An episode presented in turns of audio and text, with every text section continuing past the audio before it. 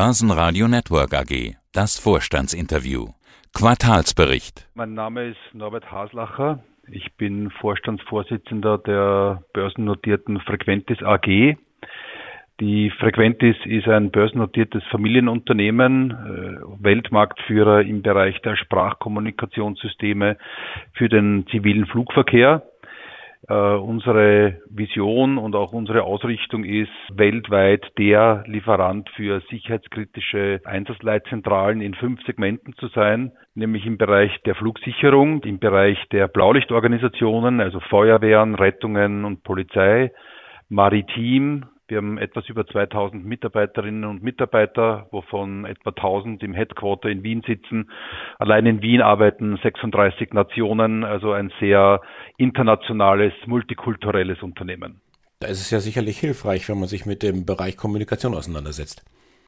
Ja, die Sprache hat eine ganz wichtige Rolle, weil unsere Märkte sind nicht nur in deutsch- oder englisch sprechenden Ländern, sondern eben auch in Spanisch, Französisch oder anderen Sprachen.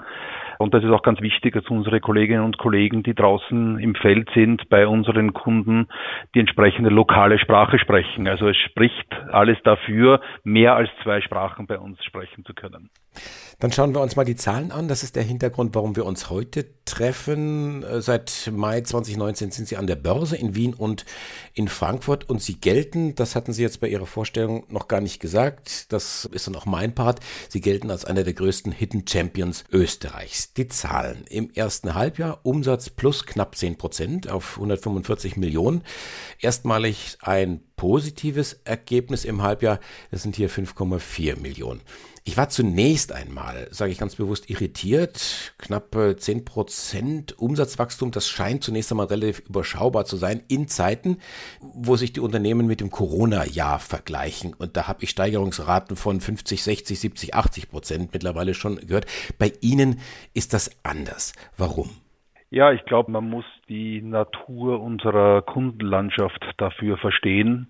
Wir beliefern ja in den Ländern die Behörden, die sicherheitskritische Infrastrukturen national betreiben müssen. Und ich glaube, man hat letztes Jahr im Corona-Jahr, und ich würde sagen 2021 ist auch noch ein Stück weit ein Corona-Jahr, trotzdem bei uns eine sehr gute Performance gesehen im Gegensatz zu vielen anderen Unternehmen im Jahr 2020. Das hängt daran, dass unsere Kunden sehr langfristige Budgetzyklen haben und in den öffentlichen Vergabeverfahren die Aufträge an die Industrie vergeben werden. Das ist langfristig geplant. Diese Budgets sind auch bereitgestellt und daher sind wir ein Unternehmen, das sehr kontinuierlich mit einem sehr robusten Geschäftsmodell eher wenig volatil mit Ausschlägen nach oben oder unten ein Wachstumsszenario seit 20 Jahren verfolgen. Also wir hatten ein gutes Jahr 2020 und wir haben auch aktuell ein gutes Halbjahr 2021 mit eben einer kontinuierlichen 8 bis 10 Prozent Wachstumsperformance, die wir gezeigt haben die letzten Jahre und auch dieses Halbjahr ich mache ja diesen Job ähnlich wie Sie auch schon ein paar Tage, nicht erst seit gestern, aber was die Kollegen von der Raiffeisen, dass die Analysten dort geschrieben haben, das habe ich noch nie so gelesen. Die sagen, es ist kein Witz, die Ergebnisse sind richtig gut gewesen, weil pandemiebedingt sie konnten Reisekosten einsparen. War das so? Ja, das ist richtig. Wir sind ja ein Unternehmen, das aufgrund unserer Kundenstruktur sehr viel im Flieger sitzt. Unsere Kunden sitzen ja nicht in Österreich oder nur in Europa, sondern sind sehr stark verteilt in Asien, in den USA, also Nordamerika, aber auch Südamerika, teilweise auch in Afrika. Und das bedeutet eine Menge Reisetätigkeit durch die Einschränkungen der Reisefreiheiten im Zuge der Corona-Pandemie haben wir unsere Kundeninteraktion äh, sehr stark umgestellt und digitalisiert. Da gab es zwei wesentliche Initiativen. Das eine war Sales Goes Digital, weil wir konnten keine Messen mehr besuchen, wir konnten keine Kunden mehr besuchen. Wir haben das auf digitale Demoräume umgestellt und mit unseren Kunden über virtuelle Medien kommuniziert. Aber auch in der Projektabwicklung, wo üblicherweise unsere Kolleginnen und Kollegen auf der ganzen Welt unterwegs sind, um unsere Systeme auszuliefern, konnten wir über Videotechnologie Abnahmemethoden implementieren, um die Projekte trotzdem zu Ende bringen zu können, aber eben über virtuelle Videotechnologien und nicht mehr über vor Ort Verfügbarkeit unserer Kolleginnen und Kollegen. Und das hat signifikant äh, an Reisekosten eingespart, aber auch an Messekosten, weil wir die Messen gar nicht besuchen konnten. Und dadurch hat es natürlich auch auf der Bottomline, auf der EBIT-Seite da entsprechende Effekte gezeigt. Wie gehen Sie jetzt mit diesen Effekten um und mit dieser Lernkurve, wenn Sie sagen, das funktioniert ja digital auch? Sparen Sie sich das Thema Reisen in Zukunft dann auch? Oder sagen Sie, ja, sich hin und wieder mit den Kunden in die Augen zu schauen, ist auch nicht schlecht? Ja, das ist ein guter Punkt. Wir sind ja in einem Segment tätig, wo Vertrauen und Reputation eine sehr, sehr große Rolle spielt, wie Sie sich vorstellen können. Unsere Kunden sind Betreiber von nationalen sicherheitskritischen Infrastrukturen. Die sind es nicht gewohnt, irgendwas auszuprobieren, sondern die müssen sich sicher sein in ihrer Entscheidung, dass der Lieferant in der Lage ist, dieses sicherheitskritische System zu liefern und dann auch 10, 15, 20 Jahre lang weiterentwickeln und betreiben zu können. Und da ist Reputation und Vertrauen ein sehr, sehr hohes Gut. Und das können Sie auf Dauer nicht bewerkstelligen über Video. Da bin ich überzeugt davon. Sie brauchen den persönlichen Kontakt mit den Kunden. Das können wir einerseits gut bewerkstelligen in den Ländern und Regionen, wo wir eigene Tochtergesellschaften haben. Wir haben in den großen Märkten wie Australien oder USA oder auch in den europäischen großen Standorten eigene Firmen mit eigenen Abwicklungs- und Vertriebskompetenzen. Dort war es natürlich deutlich einfacher, diese Nähe zum Kunden auch weiterhin haben zu können. Aber dort, wo wir keine lokalen Gesellschaften hatten, war eben das Digitale ein guter Brückenbauer in dieser Pandemiezeit, wird aber nicht nachhaltig so weitergehen können. Das ist dem Kunden und auch uns klar. Trotzdem wollen wir natürlich einen Teil dieser neuen Methode mitnehmen. Wir haben mit Sicherheit jetzt Technologien und auch die Akzeptanz auf Kundenseite und auch auf unserer Seite geschaffen, dass es möglich ist, eine Konversation über Video zu führen und nicht für ein Fünf-Stunden-Meeting nach Brasilien fliegen zu müssen. Ich glaube, die Zeiten sind vorbei. Und wir rechnen damit, dass wir etwa 20 Prozent nachhaltig auch mitnehmen können von diesen Einsparungspotenzialen, was das Thema Reise- und Messekosten betrifft. Wie ist denn die andere Baustelle, sage ich mal ganz vorsichtig. Jetzt haben wir Corona irgendwo in den Griff bekommen. Es ist wieder in gewissem Maße möglich zu reisen. Sie sagen auch, ja, das ist sinnvoll, da werden wir ein Stück weit wieder zurückkommen. Auf der anderen Seite, diese Baustelle, die ich ansprechen will, das ist das Thema Rohstoffverknappung. Wir hören, es gibt keine Speicherchips mehr, es gibt keine Computerchips mehr. Vorprodukte hängen irgendwo fest, die weltweite Logistik, da ist irgendwo Sand im Getriebe. Ist das etwas, mit dem Sie sich auch rumschlagen müssen?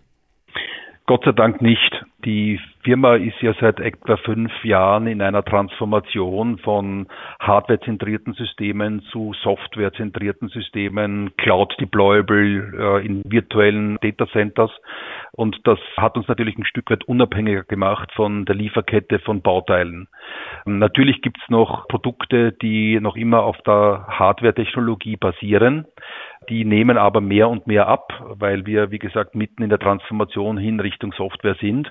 Aber dort, wo wir von Bauteilen abhängig waren und sind, haben wir immer Allzeitbedarfe gekauft. Insofern konnten wir glücklicherweise kundtun, dass wir in der Lieferkette überhaupt keine Einschränkungen haben, wenn es um die Delivery Richtung Kunden geht.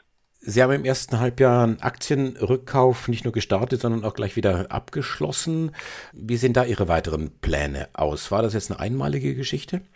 Ja, der Aktienrückkauf war ja notwendig, damit das Unternehmen Aktien bekommt für die Long-Term Incentive Pläne. Das war der einzige Grund für diesen Aktienrückkauf und die Long-Term Incentive Pläne sind damit jetzt mal ausgestattet und sind mit entsprechenden Aktien auch befüllt im Unternehmen. Aktienrückkäufe wird es nur geben für weitere Long-Term Incentive Pläne. Was Sie auch mächtig gekauft haben, äh, sind Unternehmen. Ich würde mal so sagen, da haben Sie mächtig zugelangt. Drei Unternehmen innerhalb kürzester Zeit. Australien, USA, jetzt das letzte war L3 Harris Technologies. Warum dieses Tempo? Ja, wir sind, wie Sie sagen, ein Hidden Champion, wobei wir sehr stark daran arbeiten, das Hidden loszuwerden, vor allem seit unserer Börsennotierung im Mai 2019. Den Champion wollen wir uns gerne behalten und wir haben natürlich einen Markt, der ein Nischenmarkt ist. Also unser Markt ist etwa 13 Milliarden Euro schwer. Das sind die Ausschreibungen in den Kontrollzentralen dieser fünf vorher genannten Industrien, die pro Jahr an Ausschreibungen veröffentlicht werden. Wir können mit unserem Portfolio aktuell zwei, 2,2 Milliarden davon adressieren. Das heißt, in unserem IPO auch schon an unsere zukünftigen Aktionärinnen und Aktionäre kommuniziert, haben wir eine ganz klare M&A-Strategie. Das aber in einem Nischenmarkt, wo es nicht viele Spieler gibt und die Markteintrittsbarrieren, wie Sie sich vorstellen können, im Hightech-Bereich für sicherheitskritische Infrastrukturen ist natürlich auch entsprechend hoch. Und die Opportunitäten, die Unternehmen kennen wir fast alle seit vielen, vielen Jahren und die Opportunitäten kommen eben sehr rasch und dann muss man auch rasch reagieren im Fall der L3 Harris ATM Produktelemente, die sie deinvestieren wollten im Zuge eines Mergers der L3 und Harris in den USA, ist ein 18 Milliarden Unternehmen, war für uns natürlich ganz interessant, weil es unser Produktportfolio sehr schön ergänzt und auch regional eine stärkere Abdeckung für uns bedeutet. Und die L3 Harris hat auch keinen strukturierten M&A-Prozess gestartet, sondern ist direkt auf Frequentis zugekommen, weil für sie und die Kunden der L3 Harris in diesem Segment die Frequentis der logische Nachfolger war. Wir haben relativ lang für Signing gebraucht, muss ich sagen. Wir haben ein Jahr lang mit dem Abgeber, also mit L3 Harris und den Kunden, die grundlegenden Rahmenbedingungen geschaffen. Und zwischen Signing und Closing muss ich sagen, das ging dann wirklich schnell. Innerhalb von fünf Monaten haben wir alle drei Transaktionselemente abschließen können. Und da muss man eine Lanze brechen für unser Team. Die haben hervorragend gearbeitet in einer tollen Qualität und Geschwindigkeit, sodass das in dieser Zeit möglich war. Ihre M&A-Abteilung, die hat jetzt nichts zu tun, oder? Hm, das ist nicht ganz richtig. Wir haben durch diese Pandemie schon gemerkt, dass es mehrere Opportunitäten am Markt gibt. Unser Ziel war ja immer, entweder von den großen Unternehmen wie L3 Harris oder auch anderen Großfirmen, die aufgrund von Änderung ihrer Strategie das Interesse an diesem Kontrollcentermarkt verlieren, dort zu partizipieren. Auf der anderen Seite aber auch Familienunternehmen, die es nicht geschafft haben, über die 50, 100 Millionen zu kommen, entweder aufgrund einer Einproduktstrategie oder aufgrund der fehlenden Globalität ihres Tuns, uns auch dort umzuschauen, ob es da nicht Opportunitäten für uns gibt im Bereich des anorganischen Wachstums. Und da sind die letzten zwölf Monate durchaus einige Targets für uns entstanden, an denen wir aktuell auch arbeiten. Also es ist nicht so, dass die M&E-Abteilung nichts zu tun hat. Ob wir dieses Jahr noch eine Transaktion abschließen können, kann ich Ihnen nicht sagen. Die Frage nehme ich gleich vorweg. Aber wir arbeiten kontinuierlich und laufend äh, an Opportunitäten, um uns anorganisch auch verbreitern zu können. Ich sehe, wir verstehen uns. Der Auftragsbestand auch deutlich gestiegen, jetzt etwa 450 Millionen. Ich habe das einfach mal runtergerechnet mit dem Halbjahresumsatz. Das heißt, etwa 18 Monate, anderthalb Jahre äh, hätten Sie jetzt Reichweite. Ist das ein beruhigendes Polster? Ist das eine Zahl, die Sie kennen? Ja, also der Auftragsbestand ist ja kontinuierlich gewachsen die letzten drei Jahre und für uns ist die Book-to-Bill-Ratio natürlich auch eine ganz wesentliche Kennzahl. Wir wollen grundsätzlich mehr Auftragseingang als Umsatz haben. Man darf nicht vergessen, von den 453 Millionen sind ja teilweise auch über ein bis zwei Jahre hinaus laufende Langlaufprojekte mit drinnen. Das heißt, wir haben in der Regel eine Szenariorate am Anfang des Jahres zwischen 40 und 50 Prozent. Das heißt, 50 bis 60 Prozent des Umsatzes ist zum ersten ersten des Folgejahres abgesichert und die anderen 40 bis 50 Prozent müssen äh, während des laufenden Jahres noch zusätzlich akquiriert werden. Das sind so Kennzahlen, mit denen wir eigentlich sehr entspannt in ein neues Jahr gehen. Was erwarten Sie für das Gesamtjahr? Gibt es bei Ihrer Prognose einen Corona-Vorbehalt? Eigentlich dürfte es ihn ja nicht geben, oder? Naja, Corona-Vorbehalt. Wir geben ja als österreichisch notiertes Unternehmen grundsätzlich keine Guidance, aber was ich in dem Halbjahrescall mit den Analysten vor einer Stunde auch klar gesagt habe, ist, dass wir in Summe mit einem höheren Auftragseingang 2021 rechnen als 2020. Wir haben eine gut gefüllte Pipeline. Natürlich gibt es Risiken, die möchte ich gar nicht verdecken. Es kommt jetzt darauf an, gibt es eine vierte Welle? Wie sind die Durchimpfungsraten in den einzelnen Ländern?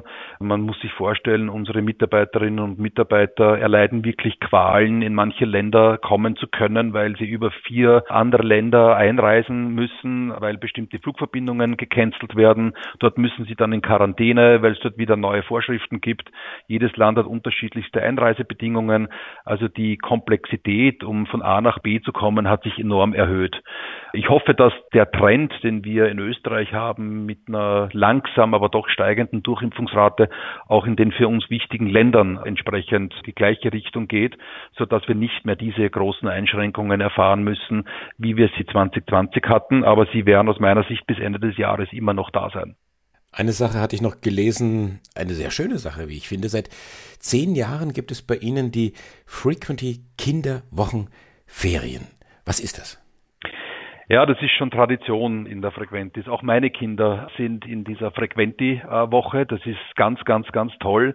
Wir ähm, stellen unseren Mitarbeiterinnen und Mitarbeitern zwei Wochen Betreuung zur Verfügung, wo sie ihre Kinder in der Früh abgeben können. Da gibt es ganz tolle Programme mit Roboterprogrammierungen, Sport, Interesse an der Technik. Das geht bis zwölf Jahre. Da können die Kolleginnen und Kollegen ihre Kinder in der Früh abgeben und am Abend können sie sie wieder abholen, sodass die Eltern die Möglichkeit haben, diese langen Ferien, die es in Österreich gibt, auch irgendwie bewerkstelligen zu können. Ich glaube, jeder, der Kinder hat, weiß, wie schwierig es ist, ein Programm für neun Wochen zu finden und nebenbei noch arbeiten zu können, weil wer hat schon neun Wochen Ferien äh, in seinem Job? Und da wollen wir versuchen, unseren Kolleginnen und Kollegen ein Stück weit zu helfen, diese neun Wochen sinnvoll mit ihren Kindern auch unterbringen zu können. Klingt nach einer Win-Win-Situation. Norbert Haslacher, der Vorstandsvorsitzende von Frequentis. Dankeschön für dieses Interview. Alles Gute nach Wien. Herzlichen Dank. Börsenradio Network AG.